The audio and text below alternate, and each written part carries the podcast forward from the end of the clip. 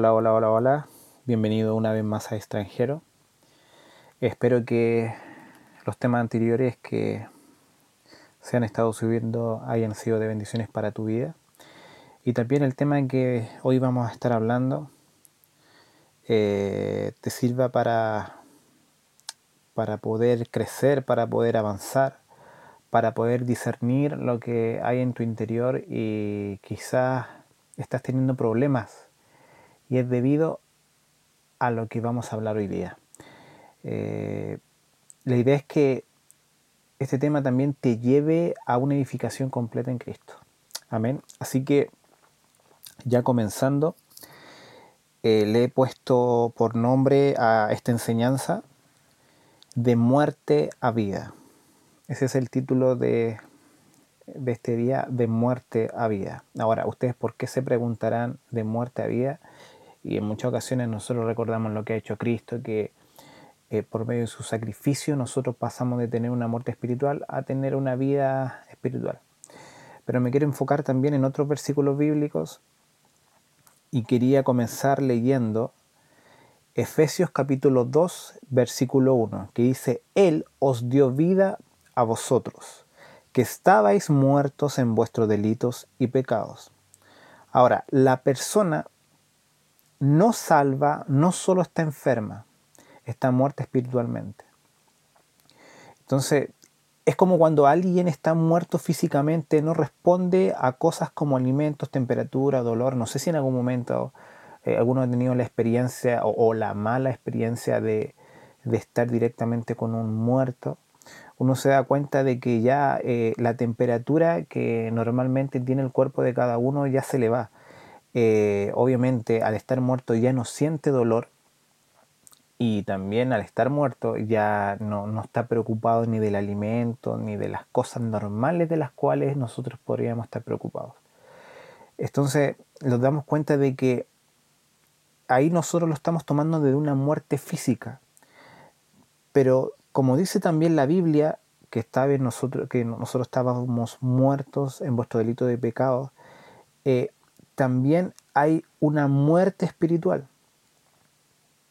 Ahora, cuando alguien está espiritualmente muerto, no responde a las cosas espirituales. Así como daba el ejemplo de, una muerte ya física, que tú no respondes a lo, físico, en lo, espiritual tú no respondes a lo espiritual. ¿Como qué ejemplos podrían dar? Eh, no tienes interés en Dios, ni en la Biblia, ni en los cristianos, ni en la iglesia, ni en nada que tenga que ver con Dios, con, el cristianismo en sí. Entonces, eso es como uno de los grandes síntomas que nosotros vemos en el mundo. Pero también nosotros lo vemos dentro de la iglesia, que hay gente que quizá eh, recibió a Cristo hace mucho, muy poco, o a lo mejor muchos años, pero ellos no tienen un interés en las cosas de Dios.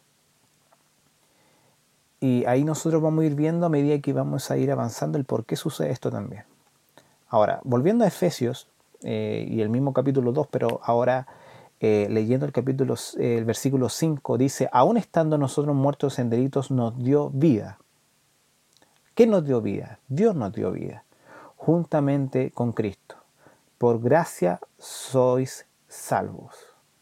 O sea, la salvación y la resurrección espiritual que nosotros tenemos no fue porque, ah, yo lo merezco, ah, no es que yo soy lindo, o, yo soy inteligente o yo soy sabio. No, era simplemente que a nosotros por gracia se nos dio esa salvación tan gigante. Cuando hablamos nosotros de gracia, habla de algo que nosotros no merecíamos, pero aún así nos dan. Eh, entonces, nosotros somos salvos por gracia. ¿sí? Ahora, Juan capítulo 11, versículo 43 dice, Habiendo dicho esto, gritó con fuerte voz.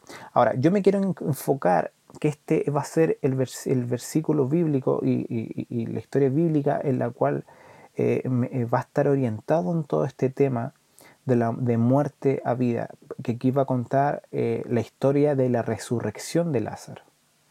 Y esto yo lo quiero aplicar a nuestra vida, a la vida quizás de algún hermano que tú podrás tener en la iglesia o de algún conocido que tú podrás tener. Y esto es súper importante. Eh, así que, eh, tomando atención, dice, volvemos a Juan capítulo 11, versículo 43. Habiendo dicho esto, gritó con fuerte voz, Lázaro, ven fuera. Y el que había muerto salió, los pies y las manos atados con vendas y el rostro envuelto en un sudario. Jesús le dijo, desatadlo y dejadlo ir. ¿Sí? Entonces aquí vemos algunas características.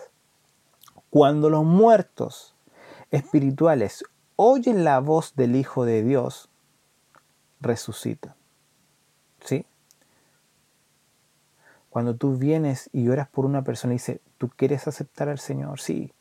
Y hace la oración de, de fe, se arrepiente de sus pecados y Él pasa de, de, ser un muerto en lo espiritual a un resucitado, ahí en ese momento Él está escuchando la voz de Dios, que lo está llamando de, esa muerte que tiene y lo está trayendo a la vida, como lo que pasó aquí entre Jesús y Lázaro. Ahora, eh, apartando también lo que tiene que ver con la resurrección, hay algunos puntos que fueron súper interesantes en esta resurrección. Que, un ejemplo, uno, estaba en el sepulcro, ¿sí? Dos, estaba atado eh, de pies y manos. También estaba con su rostro tapado. Y eh, al, estar también eh, atado a los pies, eso provocaba que no podía ir a ningún lado. ¿Sí? Entonces, vuelvo a repetirlo. Estaba en el sepulcro, atado, con su rostro tapado, sin poder ir a ningún lado. Cuando nosotros lo aplicamos en lo espiritual, y también lo podemos aplicar en nuestra vida, nos damos cuenta de que para nosotros el salir del sepulcro significa el resucitar, el yo acepto al Señor, el yo decido seguirle, el yo decido cambiar, estoy resucitando. ¿Sí? Ahora, eso a todos les sucede, que tienen la resurrección por medio de, del llamamiento de, Cristo, de, aceptarlo. Pero cuando nosotros nos damos cuenta de muchos hermanos, o quizá ha pasado la vida de nosotros, que muchos se estancan, reciben a Cristo, pero después no se nota un cambio eh, progresivo en ellos y siguen siendo las mismas personas. Muchos a veces se excusan diciendo, no, es que cada uno tiene un proceso diferente. Y es verdad, pero también hablamos de que el proceso no, no significa que yo tengo que seguir siendo la misma persona que fui hace un año atrás, sino que yo tengo que ir teniendo un, cambio progresivo. Quizás no eh, al tiempo o a la forma de la persona que tengo al lado, pero sí a, la forma en que Dios lo ha colocado para mí. Entonces, ¿qué es lo que pasa? Muchos se quedan en la resurrección, pero no pasan a desatarse. ¿Sí? Entonces sigamos. Salir de ese grupo, del sepulcro, es resucitar. Luego, desatarlo. ¿Qué es lo que habla de desatarlo? Habla de todo lo que lo mantiene atado al pasado y no lo deja avanzar. Todo lo que a ti no te deja avanzar, eso es estar atado.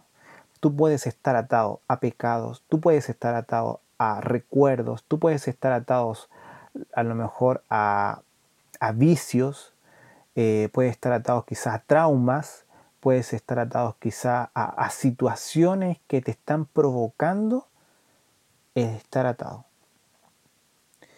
¿Y qué es lo primero que aquí vamos viendo? Es que dice desatar los pies. ¿Qué significa desatar los pies? Apliquémoslo en lo espiritual. Habla de, porque los pies, ¿para qué me sirven a mí los pies? Para avanzar, para caminar.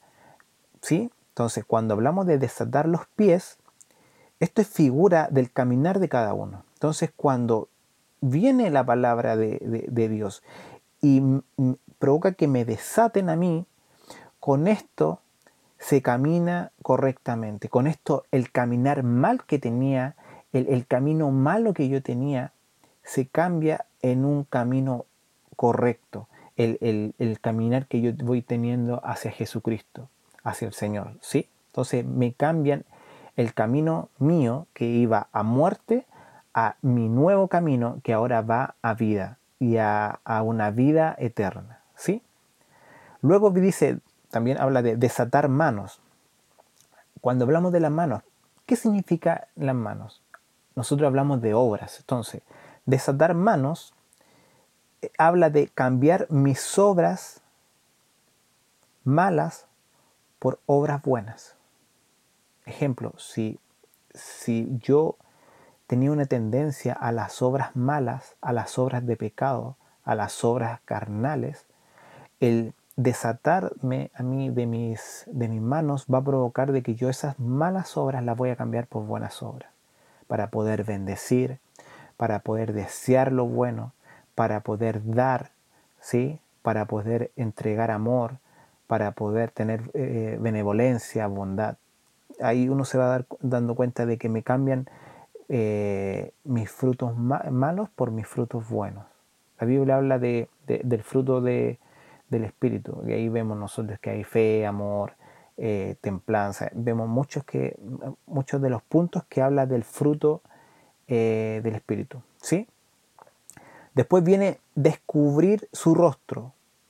¿sí? Porque lo tenía cubierto con una venda, como dice. Ya, entonces también apliquémoslo eh, en una forma espiritual. Cuando a mí me tapan el rostro, ¿qué es lo que provoca? Que yo no pueda ver. Entonces cuando viene, eh, sea, cuando viene Cristo y ordena a las personas que están alrededor de Lázaro que le desataran la venda que tenía en sus ojos para que él pudiera ver, cuando nosotros lo aplicamos a, a nuestra vida y a la vida que está alrededor de las personas, de, eh, de cada uno de nosotros, vemos que sacan el velo que tenemos en nuestros ojos y nosotros ahí podemos ver la real visión que siempre eh, Dios ha querido que nosotros veamos. Que, que, aprendamos nosotros a el Señor en lo más importante que tenemos. Eh, esta vida nueva que estamos teniendo, lo mejor que podemos tener. Entonces nos cambian a nosotros eh, de, no ver nada a tener una visión, a tener una forma de poder ver. Ahora yo puedo ver. Ahora yo puedo ver. Ahora yo tengo un sentido al estar viendo. ¿Sí? Por eso es importante el ver. Hay muchas personas que no ven. Cuando nosotros vemos en el Antiguo Testamento, eh, cuando Dios le habla a Abraham, le dice que saliera de su tierra y de su parentela. Eh, después hubo un tiempo en el cual Dios no le habló, hasta que se separó de Lázaro. Cuando él se separa de Lázaro, ahí recién Dios le vuelve a hablar a Abraham. Pero, pero ¿por qué pasó esto? No solamente por el tema de la desobediencia de Abraham, de que no se separó completamente de su familia porque Lot, era su sobrino, aún seguía con él, sino que cuando vemos la palabra en el, original lo que significa Lot, Lot significa velo, habla de un velo. Entonces, apliquémoslos. Abraham andaba con, un velo en sus ojos. Abraham tenía sus ojos tapados. ¿Por qué? Por estar con su sobrino, el cual era Lot, y el cual provocaba que no pudiera ver. Entonces, cuando él se aparta de Lot, cuando él se aparta de ese velo, él puede volver a ver. Entonces, eso es lo que también a nosotros nos pasa cuando se nos saca el velo de nuestros ojos, ¿sí? Y al final del versículo bíblico dice, dejarlo ir. Entonces, obviamente ya no tiene ni, ni las manos ni los pies atados, ya no tiene también algo que está tapando sus ojos, sus ojos. Entonces, eso por ende eh, va a provocar que yo pueda ir a cualquier lugar. Entonces, cuando dice dejarlo ir, él, o sea, Lázaro, puede ir a un, lugar en específico. Pero ¿qué significa el yo puedo ir a un lugar en específico? Significa que yo tengo libertad para poder ir a donde yo quiera, para poder avanzar a donde yo quiera. Pero si dice, dejadlo ir. ¿Sí? ¿Por qué? Porque ahora él tiene libertad.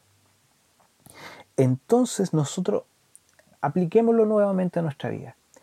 ¿Por qué hay muchos hermanos que no son libres completamente, aun cuando han recibido al Señor en sus corazones? Es porque no han sido capaces de ser desatados, es porque no, no se han sido capaces de sacar la venda que tienen sus ojos, es porque no han sido capaces de dejarlos con una libertad completa en sus vidas. ¿Y eso cómo se da? Por medio de una administración, por medio de una consejería. Cuando tú, hermano, tú recibes a Cristo y tú crees que ahí se acabó todo, no, ahí, eso es el comienzo de todo. Es, como cuando uno ingresa a la universidad, uno dice, ah, aquí estoy listo. No, tú recién estás comenzando a estudiar para va a llegar un momento en que vas a tener que sacar un título y tampoco va a terminar ahí porque luego vas a tener que buscar trabajo, trabajar y hasta los últimos días de tu vida quizás vas a tener que trabajar. Entonces, esto lo pasa lo mismo. Cuando alguien recibe a Cristo es el comienzo porque ahí viene lo que es la administración de la persona viene lo que es la consejería de la persona. Hay que por medio de esa consejería ir detectando cuáles son las ataduras que tiene eh, el hermano o la hermana, qué es lo que lo mantiene atado, cuáles son los traumas que quizás puede tener o cuáles son las cosas que lo mantienen eh, estático eh, de una forma en que él no puede avanzar o quizás no puede seguir cambiando. Entonces, por medio de la administración y de la consejería se van detectando todas estas cosas. Por eso que cuando ya al final de la administración y de la consejería, la persona ya puede ir a cualquier lugar. ¿Por qué? Porque ya es una persona libre. Ya, ya, ya está libre de lo que había en su interior y de lo que provocaba que él no pudiera avanzar en esta vida. ¿Sí? Ahora, Juan capítulo 11, versículo 45, dice, por esto muchos de los judíos que habían venido a ver a María y vieron lo que Jesús había hecho, creyeron en él. Ahora, cuando en ti hay un milagro, eso va a provocar que otros también puedan ser bendecidos y también puedan creer. Yo he visto muchos casos que llega una persona eh, a la iglesia y quizás muchos dicen, ¿cómo este puede estar en una iglesia? Y después empiezan a ver el cambio en esa persona por medio de esa persona, ellos empiezan a creer. Entonces, por este milagro, muchos de tus conocidos pueden llegar a, reconocer a Cristo como su Salvador y pueden creer también. Entonces, el milagro de, de, tu vida, tu cambio, lo que Dios hace con tu familia, puede provocar también en otros el creer. El mismo Jesús que resucitó a Lázaro sigue también resucitando vidas. Si eso no se ha acabado ahí. Si las obras de Jesús, aun cuando muchos digan, no, si ya no suceden milagros. No, el mismo Jesús que resucitó a Lázaro sigue resucitando vidas, sigue resucitando matrimonios, sigue resucitando sueños, ministerios que quizás de, ministros que en, el transcurso de su vida fueron corrompidos o por el pecado fueron alejando o, incluso la vida espiritual también puede resucitar. Entonces yo te digo que quizás si tú eres una persona nueva, tienes un camino grande por recorrer. Si tú eres una persona que se ha alejado de Dios, te quiero decir de que a pesar de eso, Dios te está esperando. Así como el Padre está esperando al Hijo pródigo, Dios te está esperando. Está esperando que tú decidas el volver. Dios no te va a faltar al respeto y te va a forzar a volver. Esa es una decisión que tú tienes que tomar.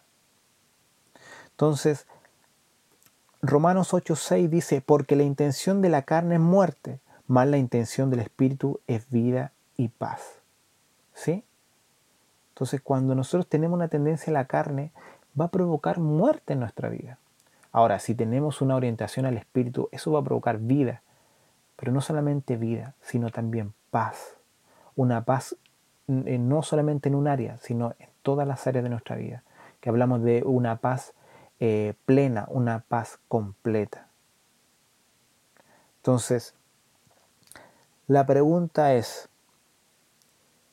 como dice Deuteronomio, capítulo 30, versículo 15, mira, yo he puesto delante de ti hoy la vida y el bien, la muerte y el mal.